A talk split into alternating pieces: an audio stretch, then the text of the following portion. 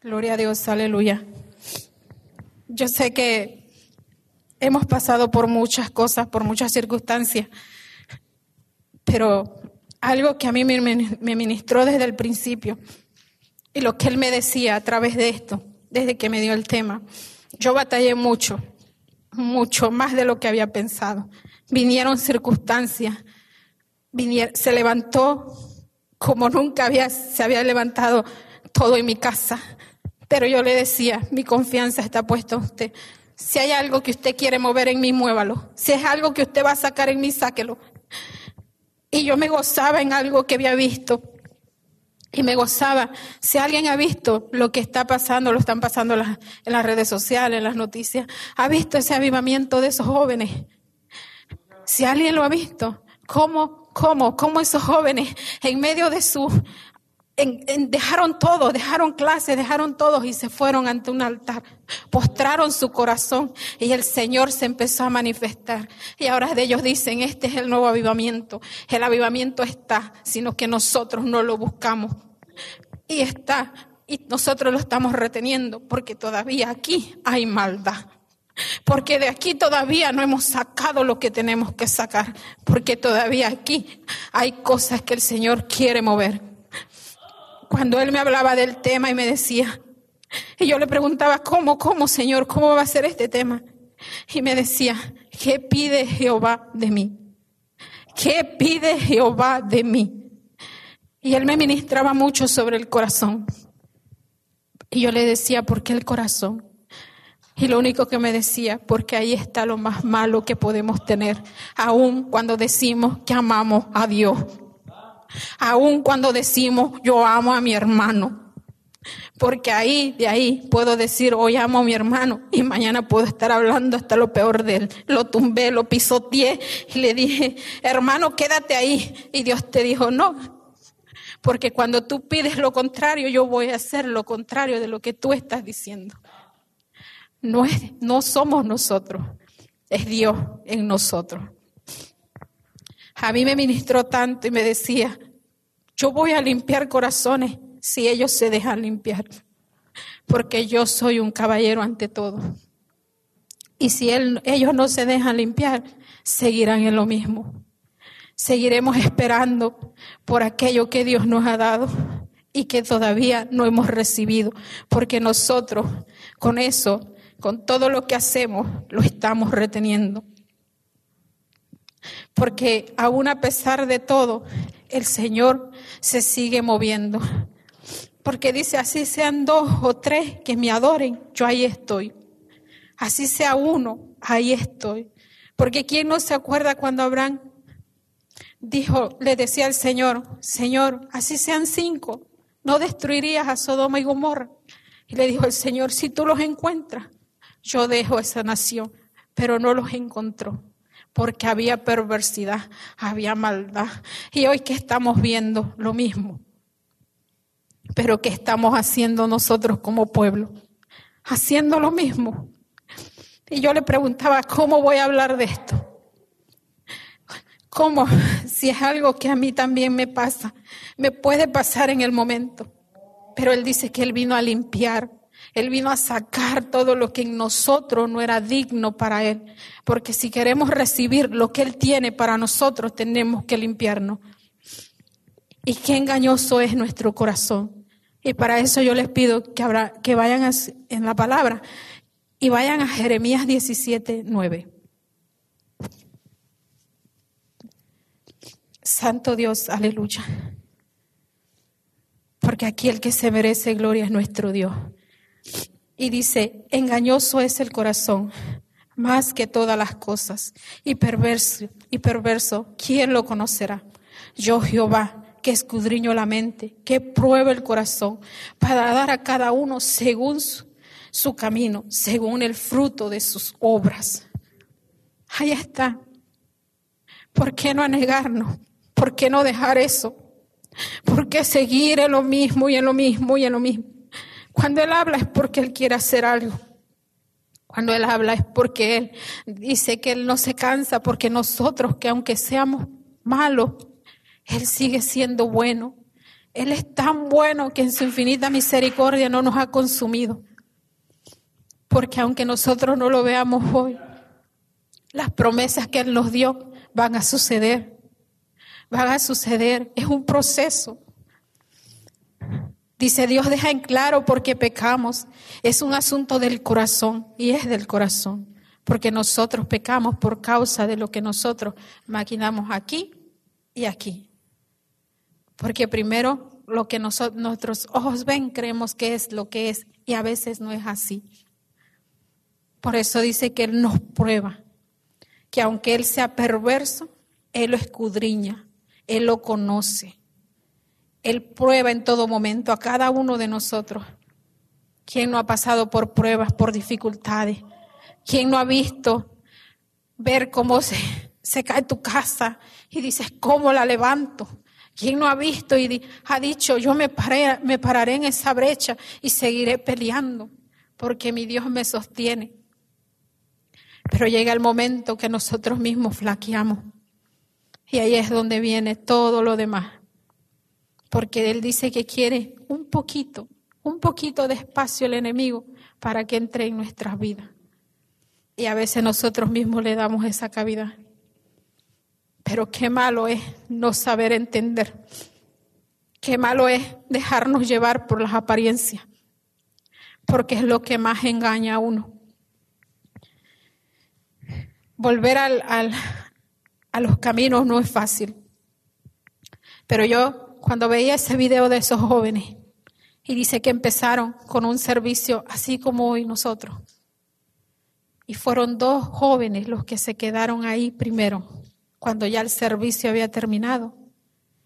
Por esos dos jóvenes regresaron más y fueron más y fueron más. Llevan ocho días haciéndolo y nosotros con una noche nos queremos seguir más.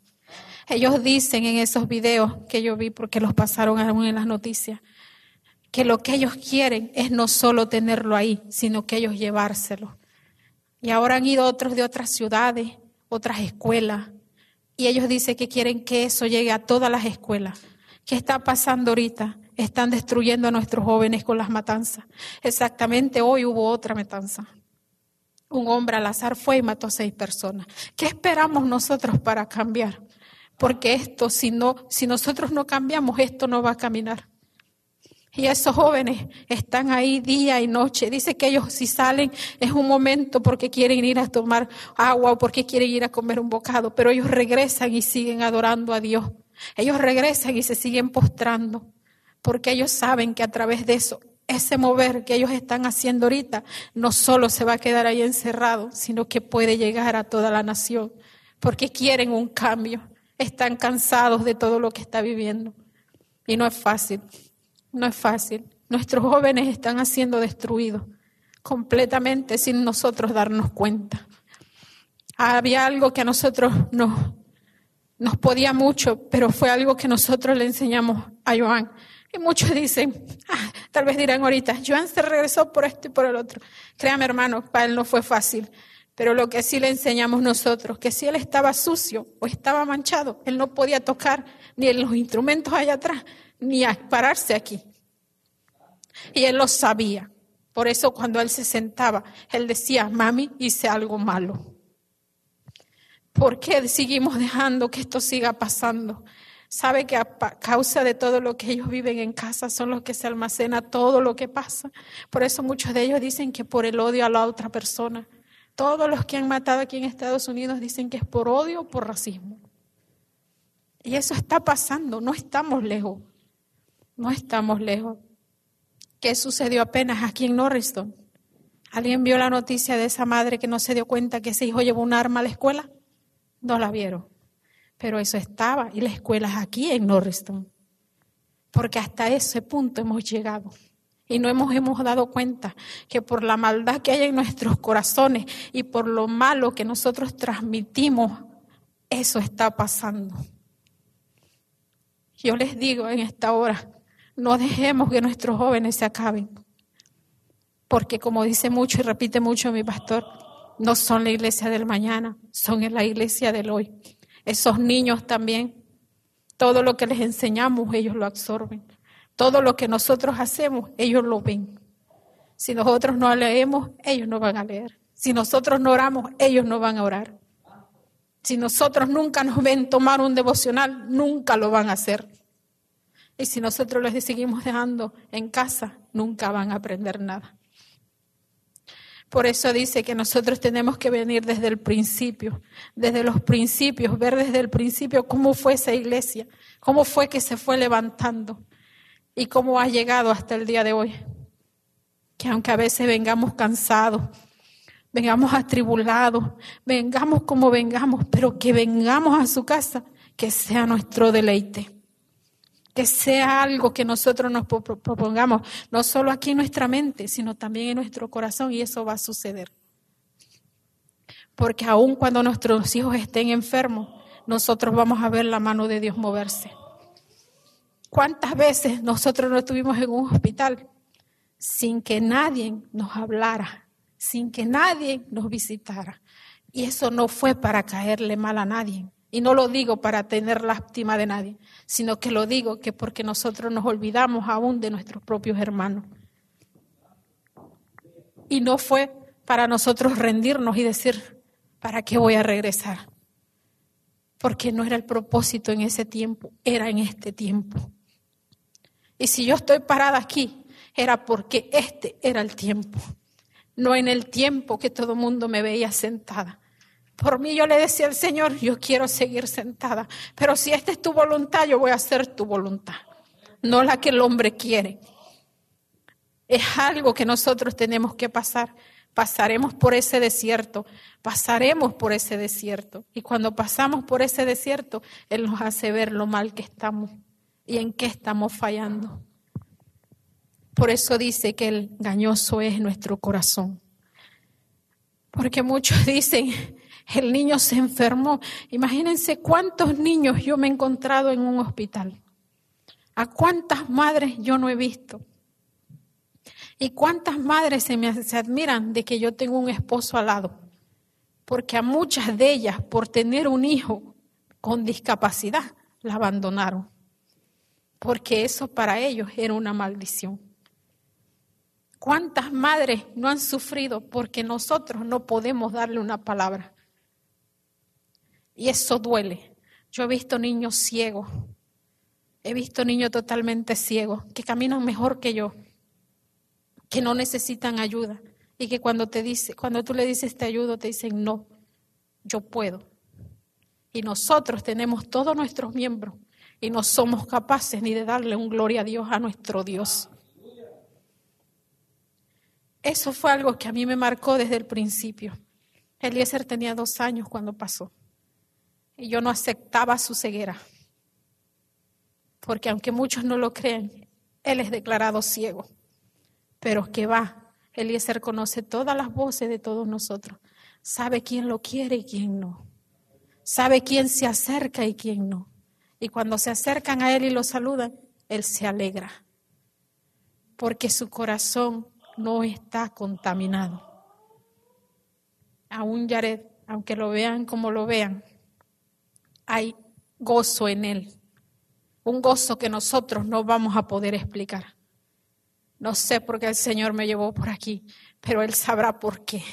Porque hay mucho que tenemos que arreglar. Empecemos por el mejor y puro ministerio que tenemos, nuestra casa. Volvamos a reconstruir nuestra casa. Volvamos a hacer esa casa de oración en nuestra casa para que cuando lleguemos aquí no nos cueste adorar, para que cuando lleguemos aquí no nos cueste decirle un amén a nuestro Dios, porque Él es el que ha puesto a cada uno de mis hermanos a hablarle. El Señor viene hablando desde el principio del año, desde mi desde que mi hermano se paró aquí, el primero que predicó nos viene hablando y nos viene diciendo que no soltemos los ministerios, que no dejemos los ministerios por la sola razón, porque estamos olvidando el principal y el único que nos puede llevar hasta donde estamos es el de nuestra casa. Y si hay algo que tenemos que reconstruir, volvamos a reconstruir, porque es hora, porque ya Cristo está a la puerta. Él ya no tarda. Nosotros decimos, oh, faltan 200 años más. No, mi hermano, Él puede venir más pronto de lo que nosotros pensamos, porque las señales ya están. ya están, las señales ya están, ya las estamos viendo. Él ya no tarda y viene por su pueblo. ¿Y qué esperamos nosotros? Para levantarnos, para que sea Dios el que ministre, para que nosotros dejemos ver y de ver lo malo del hermano y fijarnos lo malo que estamos haciendo nosotros mismos. No es fácil. A nadie nos dijeron que este camino era fácil. A nadie fue alguien y nos dijo, conviértete y este camino va a ser fácil. No. A muchos nos dijeron lo que íbamos a pasar. Tal vez hemos sido señalados. Tal vez por ese niño enfermo que nació te dijeron, tú estás condenada, tú pecaste, tú erraste, tú hiciste esto, tú hiciste el otro. Usted, hermano, no sabe con qué propósito nos dio esos hijos. Solamente el Todopoderoso sabe con qué propósito nos dio cada uno de esos hijos. Hace unos días, oh mi Dios, no sé por qué usted me está llevando por aquí. Hace unos, el año pasado, me tocó ir a una convivencia con mi familia. Yo no convivo con ellos desde hace mucho. Y yo le decía, Señor, yo no quiero ir y contaminarme. Pero en esa convivencia se me acerca un primo mío y me dice, Felipe, dime, ¿qué es esto? Y yo le digo, ¿qué cosa? Dice, es que yo no le entiendo. Dice, yo empecé a ir, como dice mi pastor, no importa la religión, sino de que, que se salven. Y él empezó a ir con los, con los católicos. Le digo, no importa, le digo, en lo que yo pueda yo te ayudo, en lo que tú no sepas y quieres que yo te ayude, yo te ayudo. Dice, sí, ayúdame, Feli, porque yo quiero salir de estos vicios. Estoy cansado de vivir así. Le digo, pues gloria a Dios. Ese día a mí se me rodaron las lágrimas y entendí con qué propósito Él me había llevado ahí. Y si queremos ver a nuestros hijos así, tenemos que hacer algo y no dejarnos llevar por el qué dirán, porque eso agobia mucho y nuestros corazones se están contaminando y nosotros contaminamos a los de nuestra casa, aunque nosotros no lo veamos así de esa manera. Santo Dios, aleluya. Vamos al Salmo 7, 9.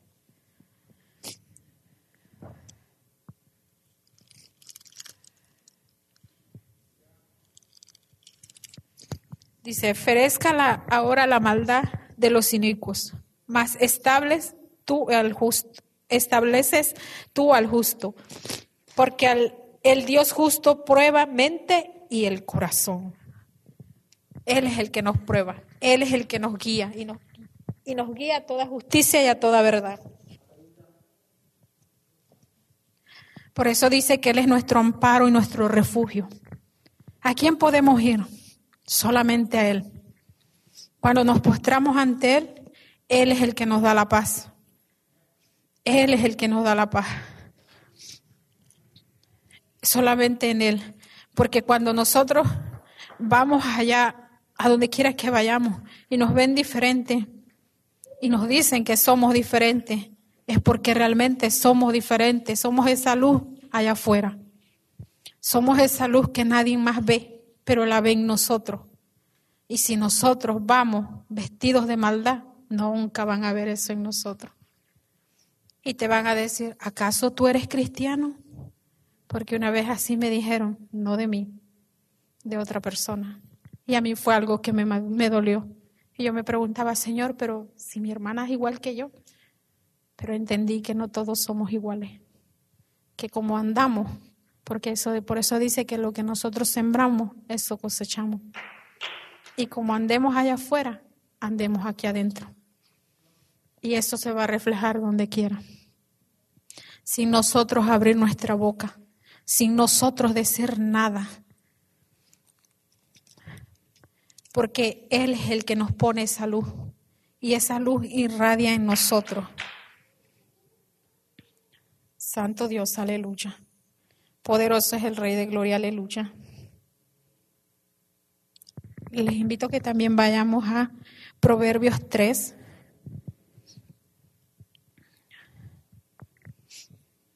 Y voy a leer del 1 al 5 y dice, hijo, hijo mío, no te olvides de mi ley y tu corazón guarda mis mandamientos, porque largura de días y años de vida y paz te aumentarán.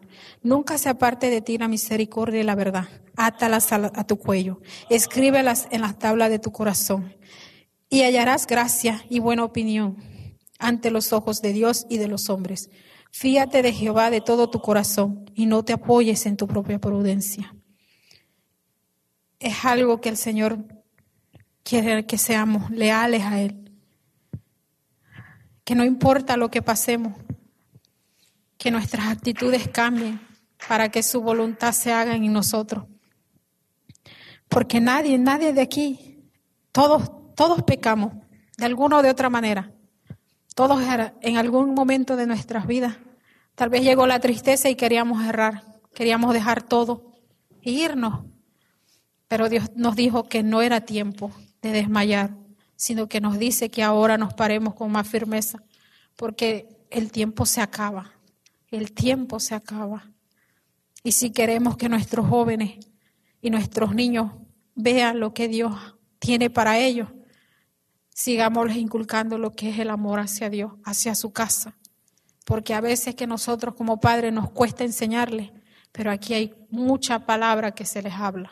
Y no se habla por casualidad, se habla por un propósito. Porque cuando sembramos esa semilla en el corazón de nuestros hijos, no se les olvida. Porque cuando ellos están en peligro, saben a quién clamar. Porque cuando nosotros nos vemos, no los vemos porque ellos ya se fueron. Pero en nuestros corazones está eso de que qué les puede pasar, qué es lo que les va a pasar. Ustedes no, estos dos años al principio era un tormento pero estos dos años que él ha vivido fuera de casa ha sido una tortura, porque hay días que no puede hablar conmigo porque trabaja. Y no es fácil, pero el Señor sabe por qué lo está haciendo, porque ahí le ha enseñado lo que es valorar cada cosa pequeñita, así sea lo más pequeñita que nosotros le hayamos dado. Él ha valorado, porque ahí ha sabido lo que es pasar hambre, haya sabido lo que es tener todo y no tener nada. Y hay veces que el mismo Señor permite que nuestros jóvenes salgan para que ellos sientan y sepan que lo que nosotros le damos no es porque nosotros tengamos mucho o poco, sino que es algo que a nosotros nos alcanza para darle, no para que se molesten o se enojen con nosotros, sino que hay veces que las dificultades, todos aquí pagamos renta, pagamos biles, y a veces el trabajo nos da, porque hay veces que el trabajo escasea. Y eso pasa. Ellos tienen que entender eso, que no todo el tiempo vamos a tener, que no todo el tiempo vamos a tener cosas buenas.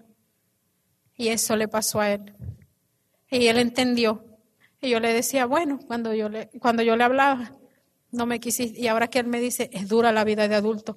Yo te hablaba, yo te decía, y ahora, pues por no hacerle caso, dice. Y a veces cuando somos jóvenes no queremos escuchar a nuestro padre, a nuestra madre. Y no fue una palomita blanca tampoco, pero cuando a él le cuentan cómo yo era y a la persona que ahora soy, dice, mami, tú no eres nada de lo que ellas dicen. Porque mis hermanas se han encargado de decirle mi vida, aunque yo nunca le diga nada. Y es algo que por eso les digo que nosotros sembramos en los corazones de nuestros hijos. El Señor sabe por qué quiere que nuestros hijos también se limpien. Porque hay algo que a Él tal vez no le está agradando y nosotros no lo estamos viendo. Hay algo que en lo oculto ellos están escondiendo y nosotros no lo estamos viendo. Porque nosotros decimos, oh, yo te veo, oh, yo sí sé cómo eres. ¿De verdad sabemos cómo son? Ellos siempre nos esconden algo. Siempre nos esconden algo. Y no es fácil y como padre más duro todavía. Pero cuando el Señor les dice algo y los llama a cuenta, ellos entienden que no éramos nosotros hablándoles por hablarles, sino que era Dios mismo diciéndoles lo que podía pasar en ellos. Y dice Proverbios 4:23, dice, sobre toda cosa guardada, guarda tu corazón, porque de él mana la vida.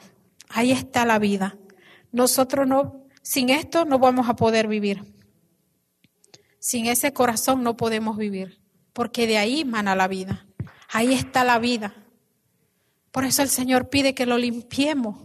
Y si es hora de limpiarlo, limpiémoslo. porque es Él el que lo está pidiendo, no soy yo. Hay veces que para poder hacer un, una prédica podemos estar días, semanas, a veces batallando y no se nos hace fácil. Y cuando nos paramos aquí, todo nos los cambia, toda la atmósfera cambia, todo lo que nosotros traemos cambia. Y hay muchos de esos que muchos no lo entienden. Y lo que empiezan a señalarte, a decirte, y, no saben lo que pasamos, el proceso que tenemos que vivir, el proceso que tenemos que pasar. Porque antes de hablarles a cada uno de nosotros aquí en esta casa, nos habla a nosotros allá en lo privado, nos hace ver lo malo que estamos haciendo. Y hay veces, muchas veces, que no lo entienden. Por eso no sé por qué Él dice que ya no andemos así es porque estamos haciendo algo mal. Y si es un joven, es porque quiere que ya no esté en dos mundos. Porque ya no quiere. O amas a Dios o amas al mundo. Y si amas a Dios, date por completo a Él. Porque a Él se merece todo, no nada media, todo completo. De Él es nuestra vida. Y si estamos aquí es por su misericordia por su misericordia. Y aquel joven que no le ha querido conocer es porque se ha cegado, es porque ha endurecido, ha endurecido su corazón como lo hizo el faraón. ¿Cuántas veces no le habló Moisés? Pero Dios también le dijo, yo lo voy a endurecer. Y hay veces que también Dios permite eso en nuestros hijos. Y nosotros queremos que ellos actúen rápido, hagan todo rápido.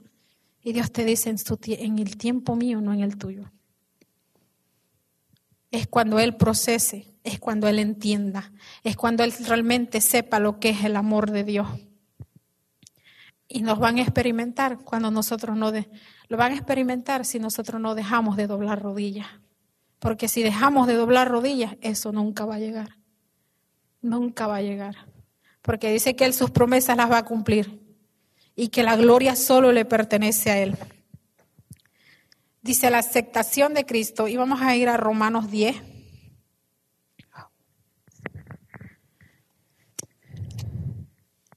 Gloria a Dios, aleluya.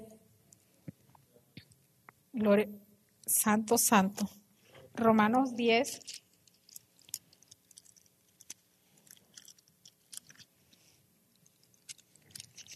Nueve al doce. Que si confesamos con, que si confesares con tu boca que Jesús es el Señor y creyeres en tu corazón que Dios le levantó de los muertos, serás salvo, porque con el corazón se cree para justicia, pero con la boca se confiesa para salvación. Pues las escrituras dicen, todo aquel que es que en él creyere no será avergonzado, porque no hay diferencia entre judío y griego, pues él mismo, que es el Señor de todos, es rico para con todos los que le invocan. Porque todo aquel que invocar el nombre del Señor será salvo. Nos, nos lo está diciendo clarito. Él es. Si nosotros confesamos que Jesús es nuestro Dios, hagamos lo que Jesús nos dice. Y ya no, ya no dividamos nuestro corazón en los afanes del mundo y en lo que Dios nos da. Ya no hagamos eso. Vivamos más para Dios. Y si aquel que le quiere conocer, que le conozca de verdad, nosotros empecemos a preparar ese altar para aquellos que van a llegar, porque esto no se va a acabar aquí. ¿Cuántas personas escuchan estos mensajes? ¿Cuántas personas han escuchado cada uno de nuestros mensajes? Es porque Dios lo permite. Tal vez nosotros no veamos que se salve ni uno aquí, pero allá, ¿a cuántas vidas ha llegado ese mensaje? porque dice que si aún, por uno nosotros estuviéramos hablando aquí, aún por esa vida, Dios se siente bien allá en el trono. Así sea una sola vida.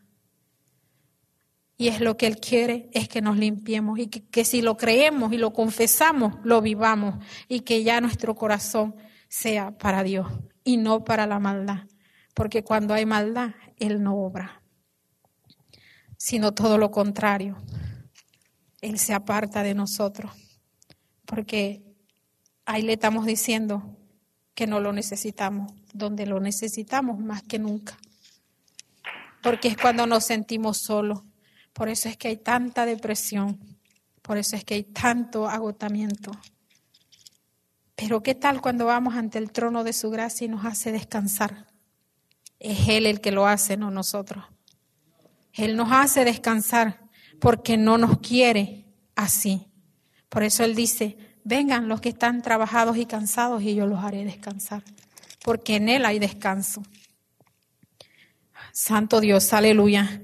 Y Lucas 8:15 dice, mas lo que cayó en buena tierra, estos son los que con, corazón bueno y recto retienen la palabra oída y dan fruto con perseverancia.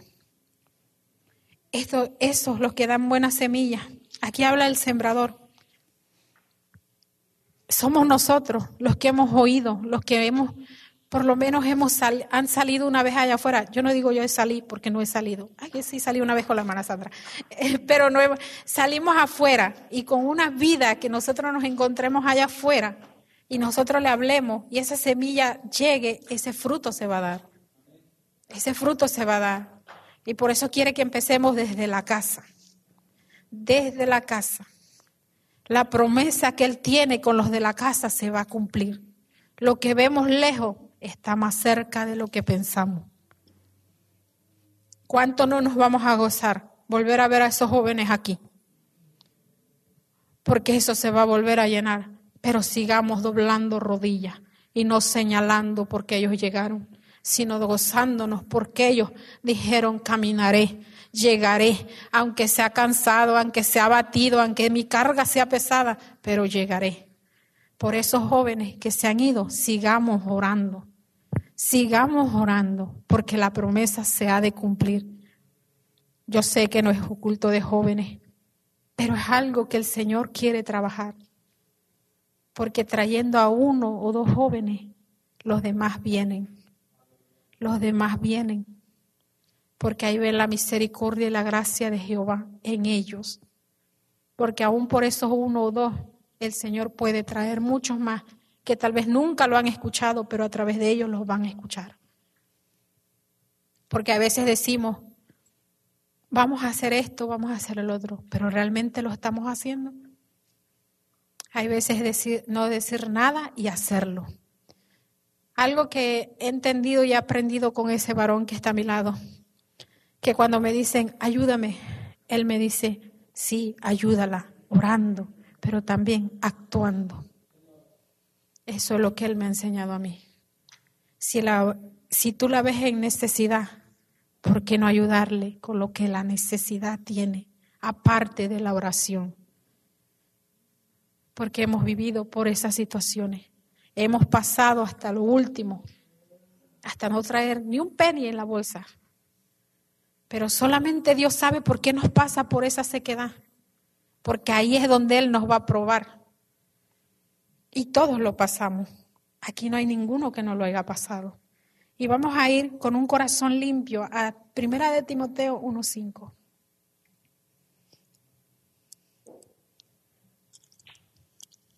Santo Dios, aleluya.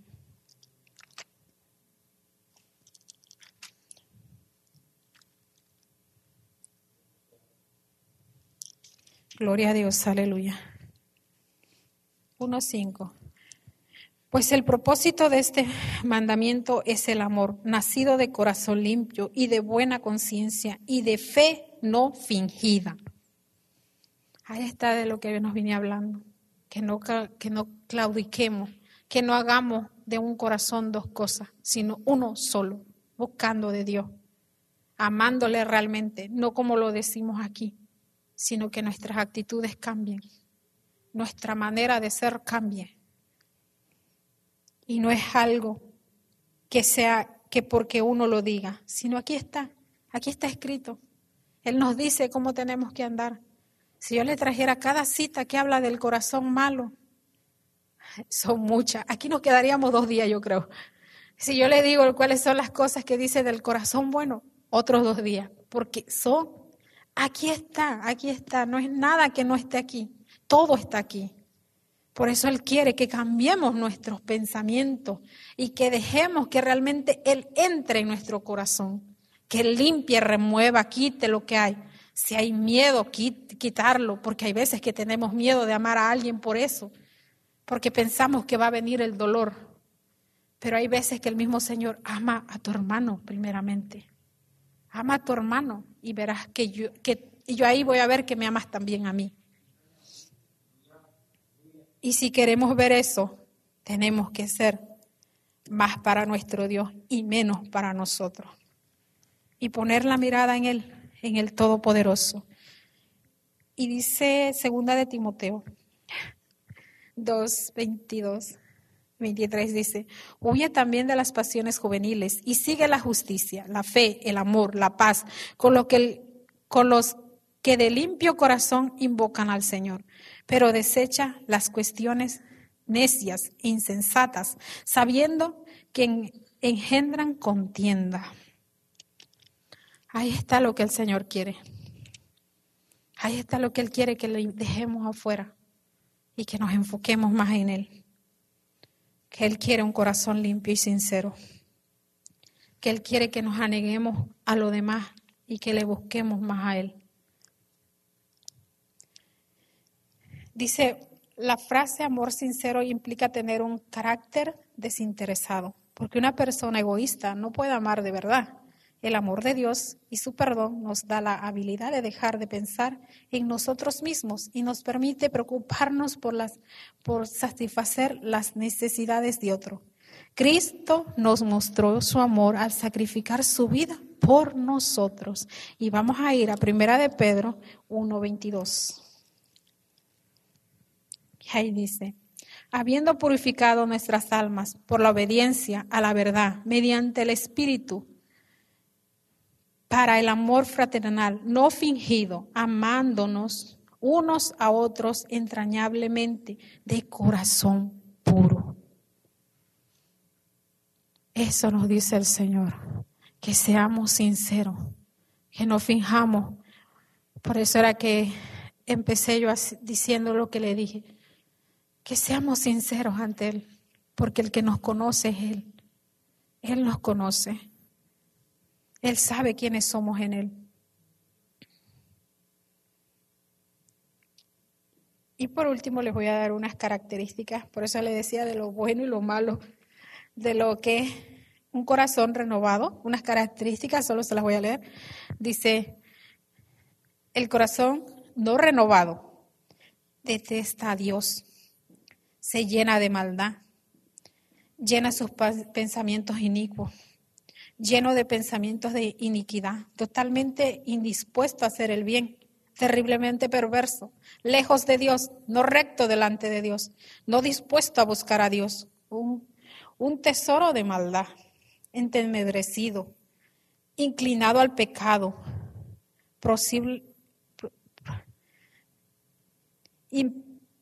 impenitente, incrédulo, ciego, incircunciso, de poco valor, engañoso, engañador, dividido, doble, dice, duro, altivo, influenciado por el diablo, carnal, codicioso, negativo, tramposo, necio, perverso, irritable contra el Señor, idólatra, insensato, malévolo, altanero, rebelde y duro.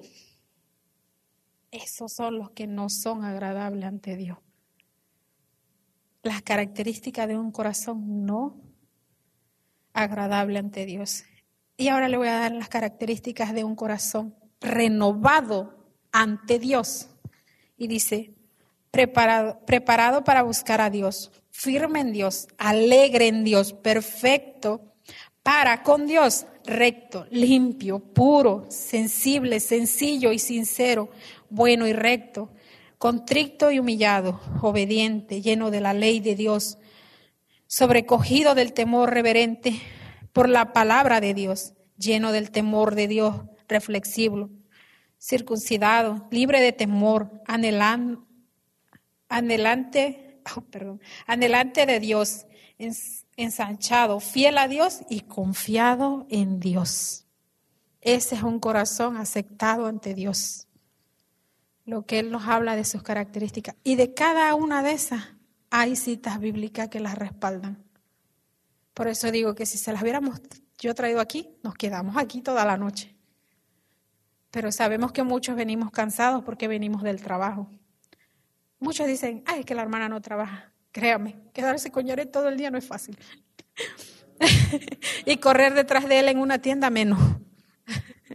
Por eso es que si usted viene así cansado, deje que el Señor lo haga descansar. Y por último, para ya concluir, vamos a ir al Salmo 39, el Salmo de David.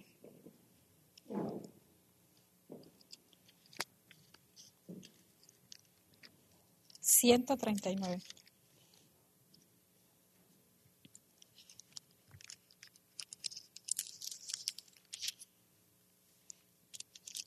Veintitrés y veinticuatro dice. Examíname, oh Dios, y, con, y conoce mi corazón. Pruébame y conoce mis pensamientos. Y ve si hay en mí caminos de perversidad y guíame en el camino eterno. Ese es nuestro Dios, el que nos guía. Y que si hay algo malo en nosotros, Él pide que lo examinemos, que examinemos a profundidad nuestros pensamientos, nuestro, lo que hemos hecho, y que busquemos que Él haga esa cirugía espiritual para que nosotros seamos renovados en Él. Oh Dios de gloria, Él es más que bueno, Él es maravilloso. Él nos acepta aun cuando venimos con lo más vil, dice de allá afuera. Él nos ha aceptado. Y si Él nos va a probar y nos va a examinar, Él nos va a probar y nos va a examinar a través de su palabra. Y ahí vamos a ver qué tan malos somos y qué tan malos fuimos allá afuera. Pero yo los invito en esta hora, Santo Dios, aleluya, que se ponga sobre sus pies.